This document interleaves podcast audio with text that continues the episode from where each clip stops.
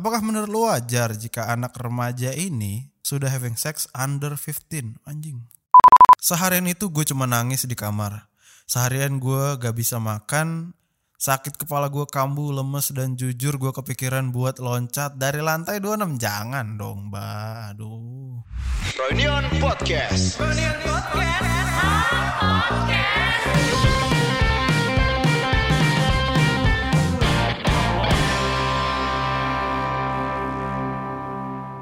Halo teman-teman, kembali lagi di Freudian Podcast episode ke-79. Eh, semoga kalian semua sehat, kabarnya baik. Em, kali ini gue sendiri karena eh, beberapa alasan.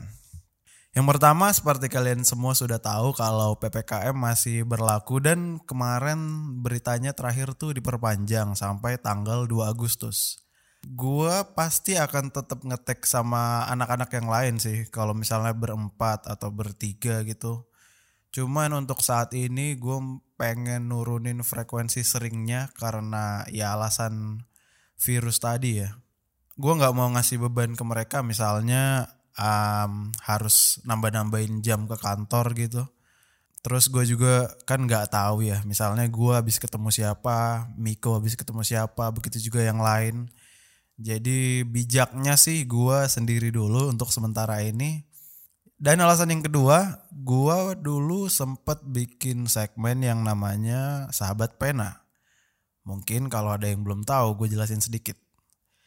Sahabat Pena ini adalah cerita-cerita dari para pendengar broadcast yang dikirim ke email gue haris at Kalau mau kirim habis episode ini bisa ke situ. Eh, terus biasanya cerita yang gue terima tuh kalau nggak soal cinta ya masalah kehidupan lah ya. Masalah kehidupan ini biasanya berat. Dan nggak jarang gua sama Aswin dulunya tuh sering banget bingung mau ngasih nanggapan mau ngasih tanggapan apa mau ngasih saran apa. Karena mungkin kita berdua eh, lumayan apa ya relate dan tinggi empatinya sama cerita yang udah kita baca. Terus kalau misalnya ceritanya berat banget tuh kita sama-sama bengong gue sempet coba juga nih untuk ngebacain sahabat pena berempat yang waktu itu pernah sama Mario, Lucky dan Miko. Nah tapi kalau berempat nih ya apa ya semacam gue jadi pengen bercanda gitu loh kalau udah ada teman-teman yang lain.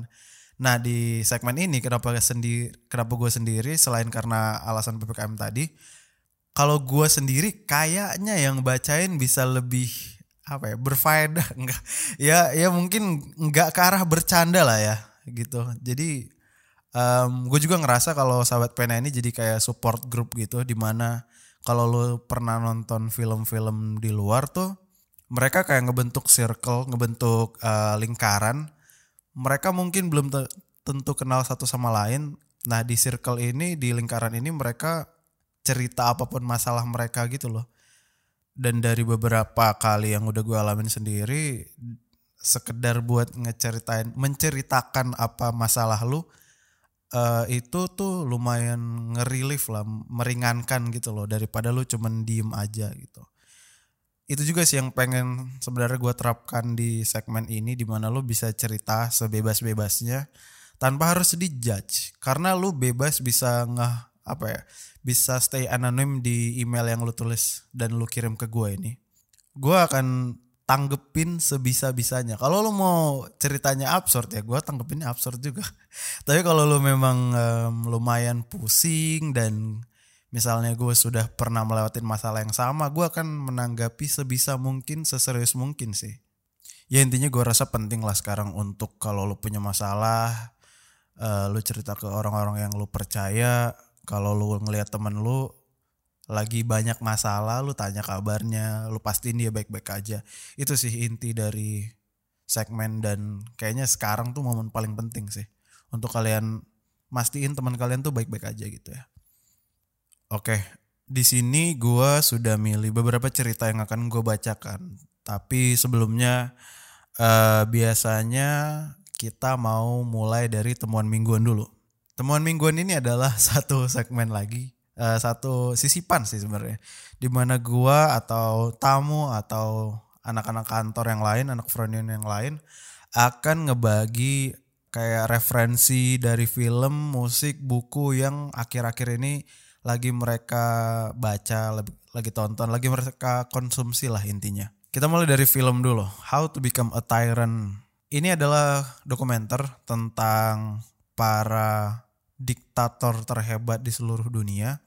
Di film ini intinya seolah-olah mereka punya buku panduan tentang gimana caranya lo bisa jadi orang-orang di episode ini. Contoh di episode 1 ada Hitler, kedua ada Saddam Hussein, yang ketiga ada Idi Amin.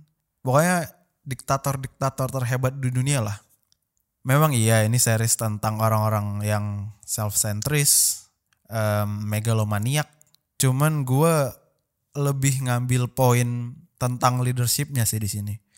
Kayak gimana cara mereka waktu episode 1 gue spoiler dikit ya. Contohnya tuh dari Hitler masih jadi seniman sampai dia pemimpin partai terbesar di di dunia lah gitu. Dijabarin tuh kayak gimana caranya dia dari nol sampai ke sana. Terus gue juga baru tahu fun fact-nya kalau yang bikin seragam Nazi tuh perusahaannya Hugo Boss. Selama dokumenter ini berjalan, ada satu narator yang selalu ngasih kesan para diktator ini tuh semuanya mulai dari nol. Gua punya buku yang guideline yang bisa bikin lo bisa jadi sampai kayak mereka.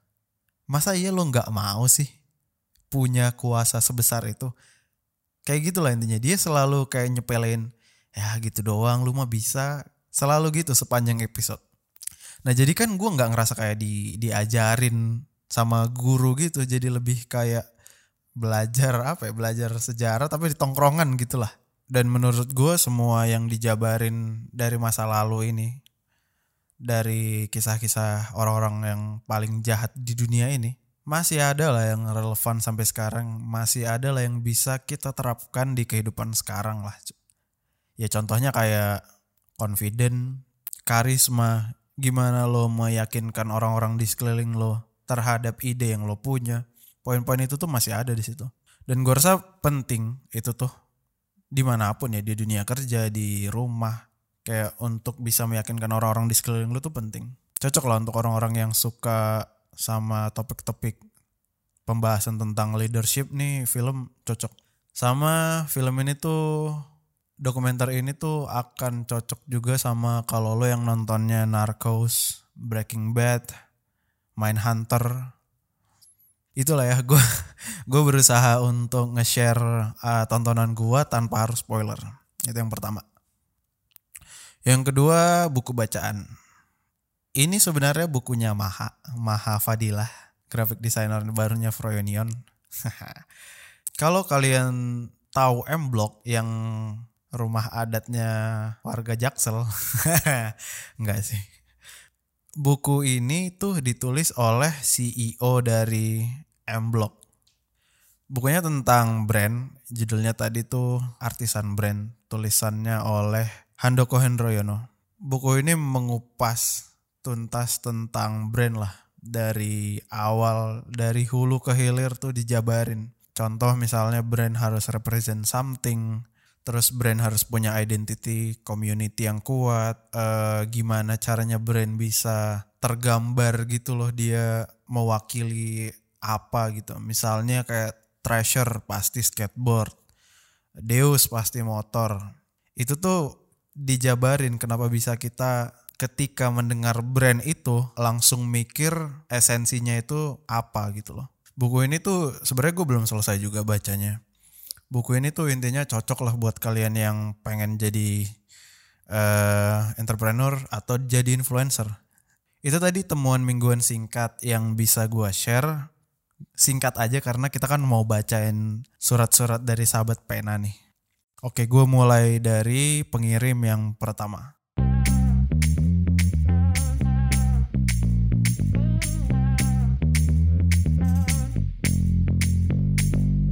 Gua akan mulai baca sahabat pena broadcast yang sudah ngirimin.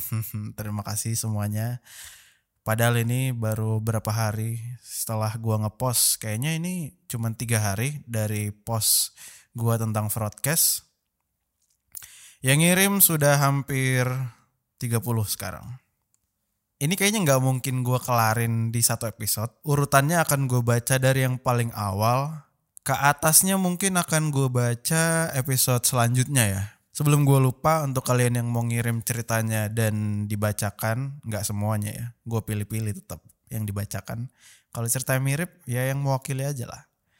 Kalian bisa kirim ceritanya ke email gue di haris at Sekali lagi haris at ya.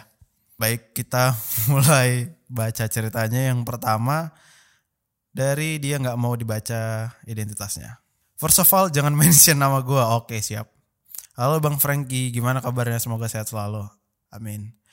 Gue baru-baru ini punya keresahan tentang menjadi dewasa di mana gue ini baru 18 tahun. Belum dewasa dong. Ini soal percintaan dan sex education bang. Wah. Apakah menurut lu wajar jika anak remaja ini sudah having sex under 15? Anjing. Well setidaknya itu yang terjadi di circle gua. Betapa shocknya gua baru tahu bahwa 70% temen SMP gua yang cowok ataupun cewek sudah having sex sejak mereka kelas 8. Gua shock dan heran, kok umur segitu udah having sex sedangkan gua umur 18 tahun boro-boro mikir ke sana. Kejadian yang benar-benar buat gua terpukul dan shock adalah ketika baru ini gue deketin adik kelas gue di SMP. Kita beda SMA tapi masih kontek-kontekan. Sampai akhirnya dia juga bilang kalau dia udah gak perawan lagi alias udah having sex sama mantannya. Gue sih gak mempermasalahkan hal tersebut. Karena gue suka orang yang bukan dari perawan atau tidaknya.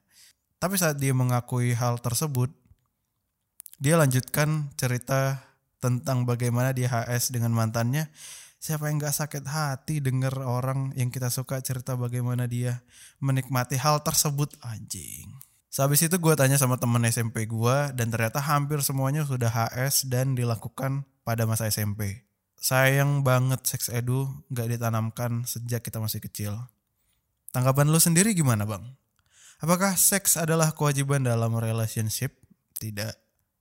Apakah wajar membahas seks seseorang dengan mantannya kepada gebetan barunya?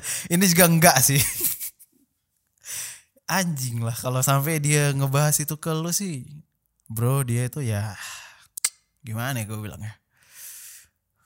Ya dia kangen itunya aja sih kayaknya. Dan dan dia gue gue nggak tahu sih mbak ini tapi yang gue tangkap ya dia tuh kayak ada maksud apa ya yang gue tangkep sih dia kayaknya memang pengen cerita soal itu aja kalau dia pengen tahu dari sudut pandang lo tuh gimana.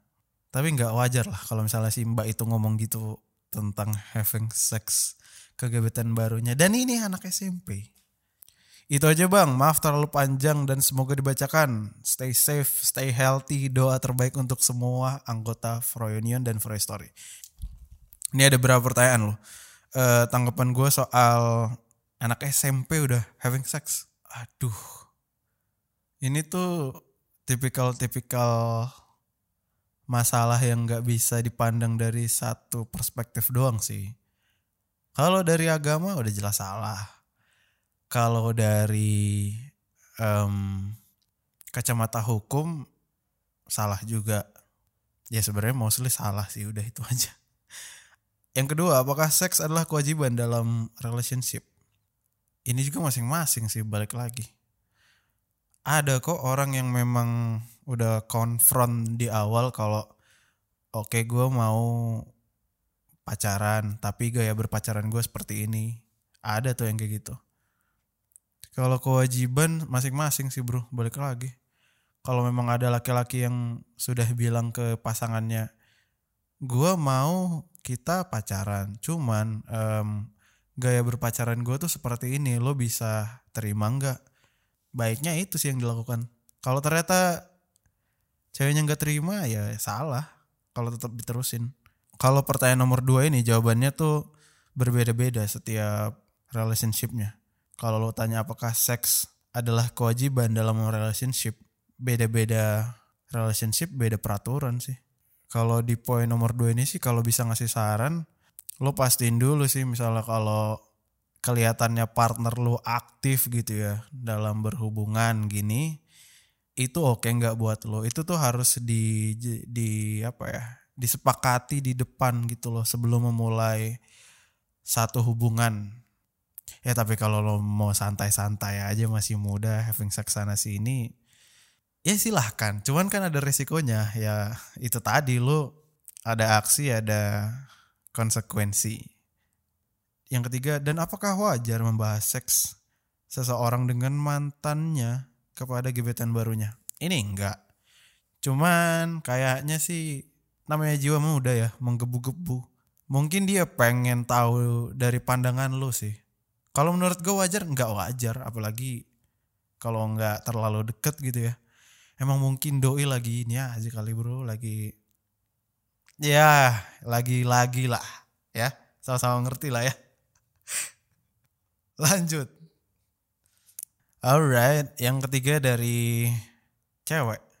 Halo Broadcast, gue mau cerita pengalaman gue setahun terakhir yang di mana kita semua tahu kalau keadaan lagi nggak baik-baik aja. Tapi gue mau cerita dari sisi lain, dari setahun belakangan yang buruk ini, di mana ada banyak hal-hal baik yang datang ke gue, dan nggak gue duga-duga sebelumnya. Inisialnya CN ini. Jadi semenjak pandemi dan sekolah dari rumah, gue punya hobi baru yaitu merajut. Wih keren. Awalnya gue agak males ngelanjutin hobi ini karena gue jadi sering impulsif beli benang-benang yang lucu-lucu. Sedangkan gue gak dapat uang jajan dan usaha orang tua gue pun cukup terdampak karena pandemi. Tapi setelah itu gue coba iseng-iseng buat posting hasil karya gue ke IG dan respon teman-teman gue suportif banget. Alhamdulillah. Akhirnya gue putuskan untuk bikin akun khusus rajutan gue at merajut O-nya dua. Di follow guys. Dan gue juga jual di e-commerce. Nah tuh. Gue udah pede banget teman-teman yang support gue itu bakalan beli rajutan gue. Tapi ternyata berbulan-bulan gak ada satupun dapat orderan WK WK WK. Walaupun cukup kecewa, tapi gue tetap paksa diri gue untuk konsisten. Keren. Akhirnya pada tanggal 27 Maret 2021 keren loh dihafal tanggalnya. Gue dapat orderan pertama dan gak disangka-sangka dari situ banyak orderan-orderan selanjutnya keren. Yang datang sampai kadang gue kewalahan ngejar deadline. Buset keren. Gue bersyukur banget dari rajutan gue setidaknya gue bisa beli keperluan pribadi dan traktir keluarga sedikit-sedikit. Walaupun gak terlalu besar yang bisa gue beri tapi seneng lihat nyokap bokap bangga sama gue keren.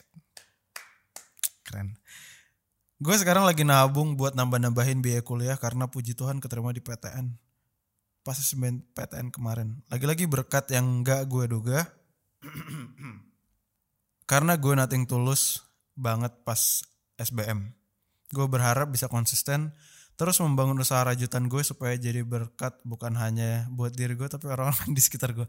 Ini, ini yang kita butuhkan.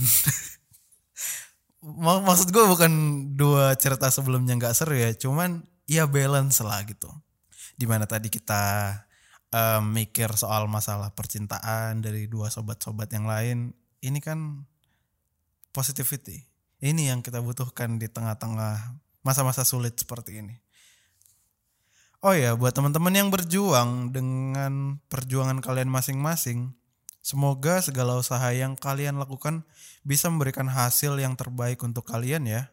Terima kasih Bang Frank, sehat selalu. Kayak gini kan seru ya.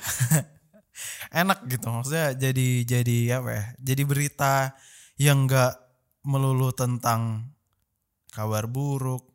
Bagus nih ceritanya dari Mbak inisial CN ini. Suka saya. Sama-sama kita doain lah ya Mbak CN ini bisa balance kuliah dan um, usahanya. Silahkan di follow tadi tuh at merajut O-nya dua M E R A J O O T. Gue suka juga sih dia cepet adaptif ngelihat situasi gitu. Memang masa-masa pandemi ini anjir udah males banget gue pakai kalimat itu. Uh, kita perlulah untuk cepat ngelihat peluang karena kebanyakan orang tua kita kan jadi lagi dalam posisi ekonomi yang perlu dibantu ya. Atau kalau nggak bisa ngebantu ekonomi keluarga, setidaknya jangan ngerepotin lah gitu jangan jadi anak yang nambah beban pikiran keluarga bagus ini saya suka ceritanya makasih ya mbak sudah sharing-sharing ke sahabat pena. Selanjutnya dari cowok nih. Inisialnya JW keren. Tinggal nambahin S aja tuh depannya. Canda bercanda Shalom Bang Frankie. Keren. Sebut saja nama saya Tit. Umur saya 27 WD dan udah bekerja kurang lebih 4 tahun. Kerja yang gak linear sama jurusan. Sudah 4 tahun ini juga saya merasa hidup gak seseru saat di perkuliahan di mana I got friends, drama, and stories. Saat itu hidup cuma mikirin kuliah aja. Pertemanan, kegiatan-kegiatan kampus amat sangat menyenangkan and I love it.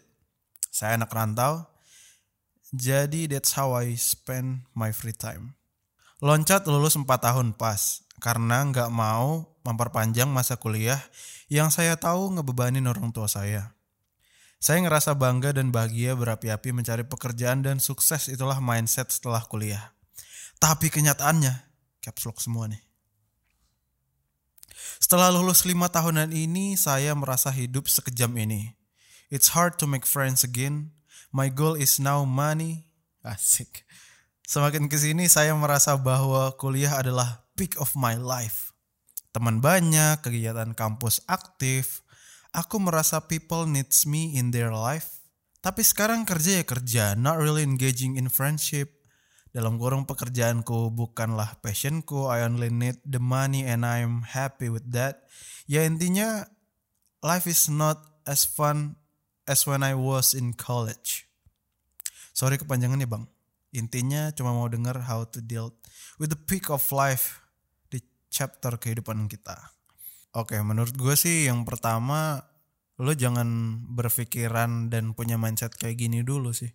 Biasanya kalau udah punya mindset kayak gini, nanti apa pun yang terjadi di depan lo kait-kaitkan sama mindset lo yang ini. Menurut gue setiap babak di hidup tuh seru, tapi beda serunya gitu loh. Chapter pas kita udah kerja tuh menurut gue serunya pasti beda sama chapter di mana kita masih kuliah sama-sama seru cuman beda ini aja beda seru aja. Mungkin pas udah kerja lo bisa beli apa pun yang lo mau tanpa harus uh, mikir-mikir apa ya mikir-mikir panjang gitu. Lo bisa impulsif gitu. Lo bisa ngebantu keluarga lo bisa ngebiayain adik-adik lo jadi lebih bermanfaat buat keluarga gitu loh. Serunya beda. Kalau mindsetnya kita selalu seru itu adalah tidak memiliki kewajiban ya udah. Salah sih kalau lu mandangnya kayak gitu. Gimana cara lu ngebagi porsi main sama adultingnya aja sih. Dan memang bro kalau misalnya usia-usia segini tuh teman memang makin sedikit. Makin susah nyari temen yang beneran temen gitu loh. Semua mau temen sama kita karena ada perlunya aja. Itu fakta yang nggak bisa dihindari kalau udah dewasa muda kalau memang pekerjaan lo bukan passion lo yang kayak lo bilang ini kalau memang gak sesuai sama yang lo senangi ya lo cari kesenangan di uh, apa ya di area yang lain. Jangan di area lo nyari duit lo cari kesenangan juga di situ. Jangan tuh. Karena nggak semua orang punya privilege itu ya. Banyak kok teman-teman gue ada beberapa lah yang kerja kerja di PNS misalnya. Dia nggak punya teman yang satu frekuensi. Dia cari temen yang di luar circle kerjanya contoh kayak bersepeda skateboarding. Tapi kan kalau sekarang lagi susah ya lagi nggak mungkin keluar-keluar dulu jadi mungkin nanti lah untuk balik ke pertanyaan lu tadi intinya menurut gue mindset lu jangan mikir kalau hidup tuh paling seru di masa kuliah. Menurut gue setiap babak tuh hidup seru cuman serunya beda aja mungkin di usia lo yang ke 27 ini lo belum nemu pattern untuk menyeimbangkan antara cari uang dan bersenang-senangnya kali. Oke, lumayan berat ya yang tadi ya.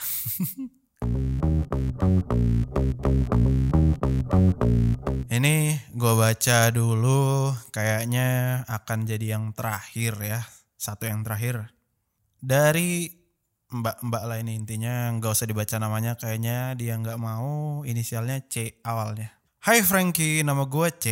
Langsung aja ke intinya gue mau cerita tentang hidup atau kisah hidup gue yang agak menyedihkan akhir-akhir ini. Waduh. Pertengahan bulan lalu di kantor gue ada yang positif COVID. Hmm. Dan hari itu kita semua langsung disuruh swab di kantor. Setelah swab dan hasilnya keluar, gue dipanggil Katanya gue positif dan saat itu juga gue langsung disuruh pulang. Aduh. Gue masih kurang percaya dengan hasil antigen gue. Gue langsung ke puskesmas deket kosan buat swab ulang dan ternyata bener gue positif. Karena gue ngekos dari pihak kosan dan puskesmas nyaranin gue ke Wisma Atlet. Namun awalnya gue tolak karena gue nggak ada gejala apa-apa. Namun setelah dua hari gue di kosan, gejala mulai muncul dan gue mengiyakan arahan dari puskesmas untuk isolasi di Wisma Atlet. Selama isolasi gue masih WFH sampai ada pada suatu hari gue drop dan ada kerjaan gue yang miss. Dan itu kesalahannya lumayan fatal. Dalam kurung gue gak input data kalau ada konten yang harus naik kemarin. Harusnya tim database info ke gue juga kalau akan ada opening hari ini. Tapi dia nggak info sama sekali. Katanya gue harus cek sendiri di dashboard karena dia temenan sama atasan gue, jadi dia dibela dan aman. Waduh. Sementara gue di grup kantor dimaki-maki sama atasan gue. Gue udah jelasin ke bos gue kondisi gue lagi drop dan gue mengakui kesalahan gue. Tapi tanggapan bos gue agak sedikit menyakitkan dengan bilang dalam kurung, Emang otak kamu juga kena covid? Gila ya kamu? Wah, saat itu juga bos gue minta kirimin laptop sama HP ke kantor katanya gue di backup selama gue sakit. Tapi firasat gue benar-benar gak enak. Berusaha untuk tetap positif thinking biar gue cepat sembuh. Seharian itu gue cuma nangis di kamar. Seharian gue gak bisa makan, cuma bisa minum air putih. Sakit kepala gue kambuh, lemes, dan jujur gue kepikiran buat loncat dari lantai 26. Jangan dong, mbak. Aduh gue ngerasa pikiran gue udah nggak bener akhirnya gue konsultasi ke tim psikolog wisma atlet akhirnya gue dikasih obat. Oke. Seminggu kemudian gue ngerasa gue mulai sehat lagi.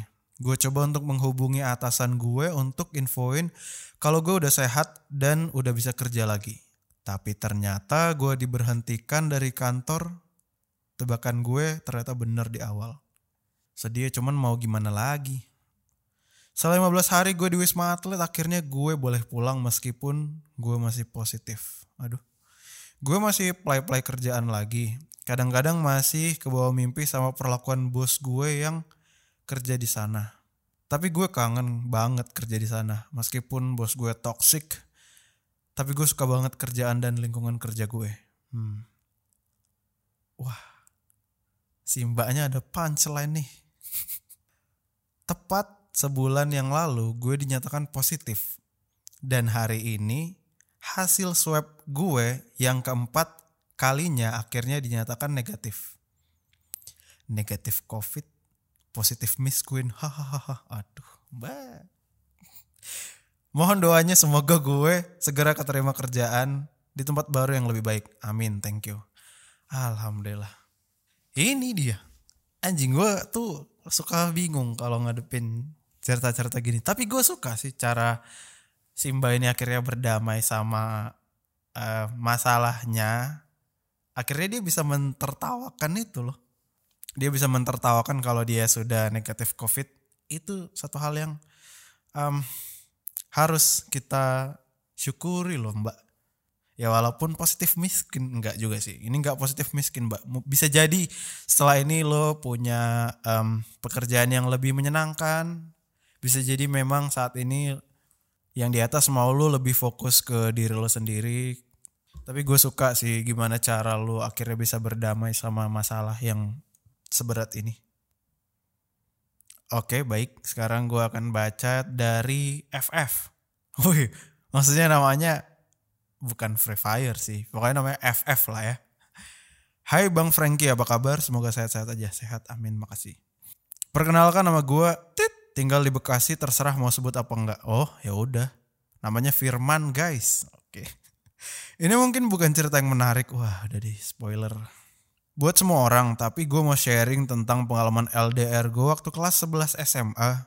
Singkat cerita, gue nemu cewek di Bandung di dating games. Wah, dating apps bro. Awalnya gue nggak punya niat akan pacaran lah sama dia. Di suatu hari nggak lama setelah kita kenalan online, ada acara di ITB. Yang pengen banget gue datengin. Acara musik nih pasti.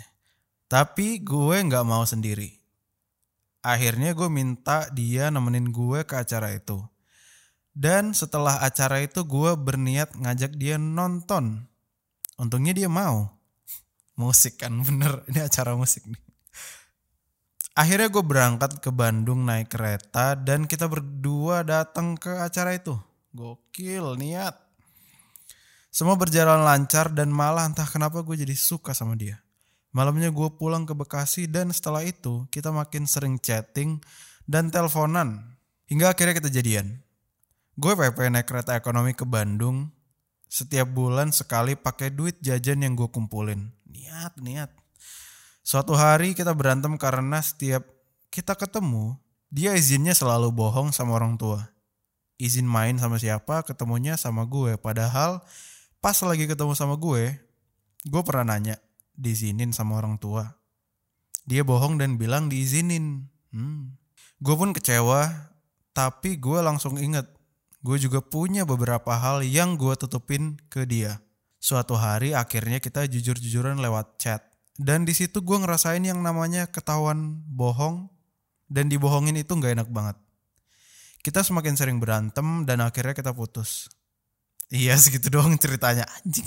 Di atas gue udah bilang ini cerita yang gak menarik tapi dampak dari pengalaman tersebut gue jadi selalu berusaha jujur tentang apa pun ke siapa pun.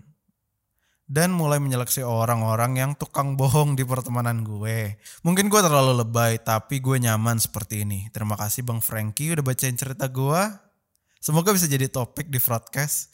Semoga Bang Frankie dan orang-orang tersayangnya baik-baik aja dan kondisi kayak gini di kondisi kayak gini. Amin. Gila makasih bro. Tapi memang iya cerita lu gak seru. walaupun yang gak seru kayak gini.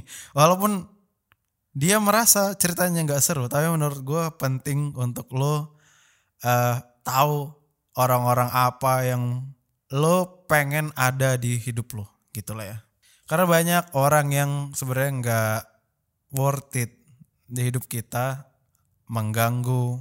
Terus kita gak enakan buat nganggap dia nggak ada gitu loh. Ini penting sih tahu di awal kalau dia nggak pengen punya temen atau orang terdekat yang nggak jujur gitu loh. Dan bagus aja lo udah sadar di awal sebelum hubungan lo semakin jauh dan semakin sayang terus akhirnya berakhir di dengan cara yang nggak enak gitu ya dengan kebohongan gitu. Terus poin yang paling gue uh, mau highlight tuh dia kelas 11 bisa ya berani ke Bandung naik kereta LDR ketemu cewek dari online dating, dating apps. Gokil, niat. Tapi ini gue jadi pengen nanya lagi sih ke ke para pendengar, ke kalian. Emang ada ya orang yang ketemu di dating apps terus um, hubungannya berjalan serius, baik-baik aja, sehat gitu loh. Ada nggak? Gue sih nggak nggak pernah cerita sukses gue denger dari Tinder atau dari sosial uh, dari Twitter adalah dari Tinder lah dari online dating. Emang ada ya? Menurut gue kalau dari online dating tuh lebih besar resikonya untuk di ghosting sih. Iya karena uh, kalian nggak ada satu circle yang sama gitu loh. Jadi misalnya si A ataupun si B tiba-tiba pengen ngilang ya nggak ada rasa bersalah karena ya paling si A nganggap si B cuman orang stranger saja terus nggak ada kayak itu tadi nggak ada jaminannya karena lu nggak punya mutual friends gitu loh. Jadi rumit lah kalau online dating ini. Tapi apakah ada? Kalau ada silakan kirim ceritanya untuk kita bahas di episode selanjutnya dari sahabat pena ini. Oke uh, selanjutnya gue akan bacain dari halo bang Frank nama gue Yanto nama samaran. Duh Sebelum lanjut baca detailnya, buat teman-teman yang denger, boleh kali kasih tepuk tangan sebagai apresiasi terhadap Bang Frank dan tim Froyonion yang senantiasa memberikan hiburan di penatnya kehidupan saat ini. Uh, keren banget nih. Sebenarnya mau cerita yang berat, tapi nggak enak sama lu karena lu sendiri di post udah bilang kalau nanti bingung ngasih tanggapannya. Oh, postingan yang di Instagram gitu ya. Gue mau cerita dan minta pendapat sekedar alat teman tongkrongan yang ngomongin bisnis kecil-kecilan. Yang di mana gue saat ini lagi mumet sama bisnis yang gue lagi kerjain sendiri. Gue manajerin tim e-sports. Kecil sih, belum gede banget. Tapi gue sendiri ada empat orang di mana dua masih pelajar SMA dan satu orang baru dan gue sendiri sebagai manajer mereka. Entah kenapa akhir-akhir ini gue ngerasa kayak agak kurang aja gitu semangat yang ada di tim gue. Contoh kecilnya, saat mereka udah gue briefing jadwal latihan mereka, tapi mereka nggak respons. Terus biasanya kalau kita kalah, kita ada tuh evaluasi kecil-kecilan. Sekarang udah nggak ada evaluasi di chat. Bahkan kayak isi grupnya itu kayak nggak ada kehidupan yang mencerminkan presentasi prestasi tim gue. Gue kangen sumpah momen itu. Tapi gue bingung kenapa isinya sekarang begini, kayak pasif aja gitu. Gue pun mau ngomel ataupun menunjukkan sesuatu yang tegas merasa nggak berani dan nggak enak sama mereka. Padahal dulu gue sempet disegani orang-orang karena sifat gue sebagai leader itu. Oke. Bagaimana sih caranya kalau lu ada di kondisi gue? Gue nggak mau ngomel atau menunjukkan sesuatu kayak caps lock semua nih ya. Gue manajer, gue yang ngatur lu semua. Gue nggak mau begitu bang. Kita bisa ke tahap sebesar ini karena bergerak bareng-bareng. Kalau lu bingung, kasih aja contoh kecil misalnya di Lapo Rampak lah, tahu-tahuan lo. Atau di Froyo yang lagi jenuh kira-kira gimana enaknya? Mungkin salah satu PR yang ada saat ini dari tim gue, kita kurang satu orang untuk pemain inti. Di mana tiga orangnya jelas, tapi satu orang ini selalu ganti-ganti karena susah nyari orang yang satu visi. Saya terus sedang saya terus Bang Frank Frenion dan semua pendengar broadcast. Oke, terima kasih bro. Gue pernah stalking IG lu, ternyata lu temannya Kiki, si Kikuk. Iyalah. Iya, iya, iya, itu teman saya. Teman-teman foto di Bandung. Weh. Deket circle ya ya. Apa tadi pertanyaannya mas? Oh oke. Okay. Uh, masalahnya tuh berarti temponya yang lagi nggak sama ya. Gimana kalau di Lapor Rampak dan Froynion? Ini iya sih, gue anggap sebagai satu lagi ngegas, yang lain lagi nyantai gitu ya. Sebelum lebih jauh gue pengen nanya dulu sih. Um, ini tuh bisa sampai tahap sekarang ini lo jalaninnya berdasarkan kerelaan gitu? Atau memang berlandaskan duit? Kalau misalnya jalannya dari satu passion seneng-seneng satu visi ya menurut gue approachnya lo nggak bisa marah-marah dan nuntut sih karena nggak ada keterikatan kerja sama profesional gitu loh. Ini kan kayak project teman-teman gitu ya. Kayak misalnya waktu masih gue di masih sampai sekarang masih di Sound from the Corner. Ya memang ada waktunya ketika kerjaan brand itu treatmentnya beda. Tapi kalau yang sekarang ini menurut gue lo nggak bisa datang-datang ke mereka, ayo guys marah-marah gitu nggak bisa karena um, benang merah yang menyambungkan kalian semua itu kan kerelaan ya. Semua mungkin yang berada di situ nggak ngerasa kerja tapi main aja gitu loh. Porsinya itu sih mungkin harus jelas. Karena yang lain mungkin nggak ngerasa ada kewajiban bro. Dan mungkin yang lain punya masalah yang lagi genting aja gitu loh. Soalnya masih muda kan, masih banyak distraksi. Mungkin masih teman-teman lu masih ya baru kenal pacaran, baru kenal hobi yang lain gitu. Jadi susah kalau dituntut untuk ngasih effort terbesarnya di situ padahal nggak ada kewajiban dia di situ. Kalau caranya memperbaiki situasi ini terlepas dari um, fokus temen lu teman-teman lu yang lagi kepecah ya. Menurut gue sih cuman bisa approachnya masih kayak temen sih, masih kayak nggak. Lu pernah nonton film uh, Step Up yang keberapa gitulah, gue lupa yang ketiga, apa keempat Step Up Revolution itu, di mana akhirnya teman-temannya tuh kurang lebih sama nih kayak yang lo hadapin. Di mana teman-temannya pada akhirnya merasa kalau ya udahlah dance itu nggak bakal bisa menghasilkan duit, kita nggak bakal menang kompetisi ini. Si leadernya itu kayak datang ke satu-satu teman lo yang mecah tadi dan di approach sebagai teman gitu loh. Ya, em, poin gue tuh adalah lu ajak mereka, lu bujuk mereka. Yang penting ngumpul dulu aja. Yang penting bondingnya enak dulu. Ya mungkin tadi sih karena ada satu orang yang masih baru ganti-ganti itu ya. Kalau ternyata bondingnya enak, kalau ternyata eh, tongkrongannya seru, pasti masing-masing temen lu dengan sendirinya sadar, oh kita tuh ada di sini sebenarnya yang menghubungkan ya tim e-sport ini. Lo coba ya kumpulin mereka dulu, lo coba ya bikin tongkrongannya asik. Nanti tiba-tiba juga mereka, oh iya ya, main game kali ya. Yang kayak gini-gini tuh nggak bisa dipaksa sih kalau menurut gua. Jadi kalau bisa ya lu datengin satu-satu, lu kumpulin, lu ngobrol se apa ya sejujur-jujurnya ke mereka kalau em, ya tapi nggak bisa tiba-tiba datang lo langsung buka obrolan ini sih lu tanya kabar basa-basi dulu lah. Mulai panas obrolannya baru lu eh, bisa dibilang buka diri lo kalau gue tuh ngerasain gini akhir-akhir ini di di tim e-sport kita. Lu tuh ngerasain yang sama atau enggak dari situ tuh lu harus buka obrolan intim satu-satu kalau memang nggak bisa sekali semua. Tapi saran gue satu-satu sih. Satu-satu si A B C D lu punya data mungkin mereka ya kayak spekulasi gua tadi mungkin lagi beda fokusnya. Tapi ternyata kalau semua merasakan hal yang sama dan mereka semua mau dan punya kerelaan untuk memperbaiki apa yang gabungin kalian ini yaitu e-sport tadi ya bisa mulai diselesain masalahnya dari situ. Ya masalah komunikasi sih ini memang di mana-mana pasti itu sih yang jadi masalah. Itu saran gue ya coba lu ngobrolin satu-satu lah ke mereka eh lu buka kalau lu merasa seperti ini apakah mereka merasa sama seperti lo kalau iya ya udah bisa mulai cari solusinya dari situ.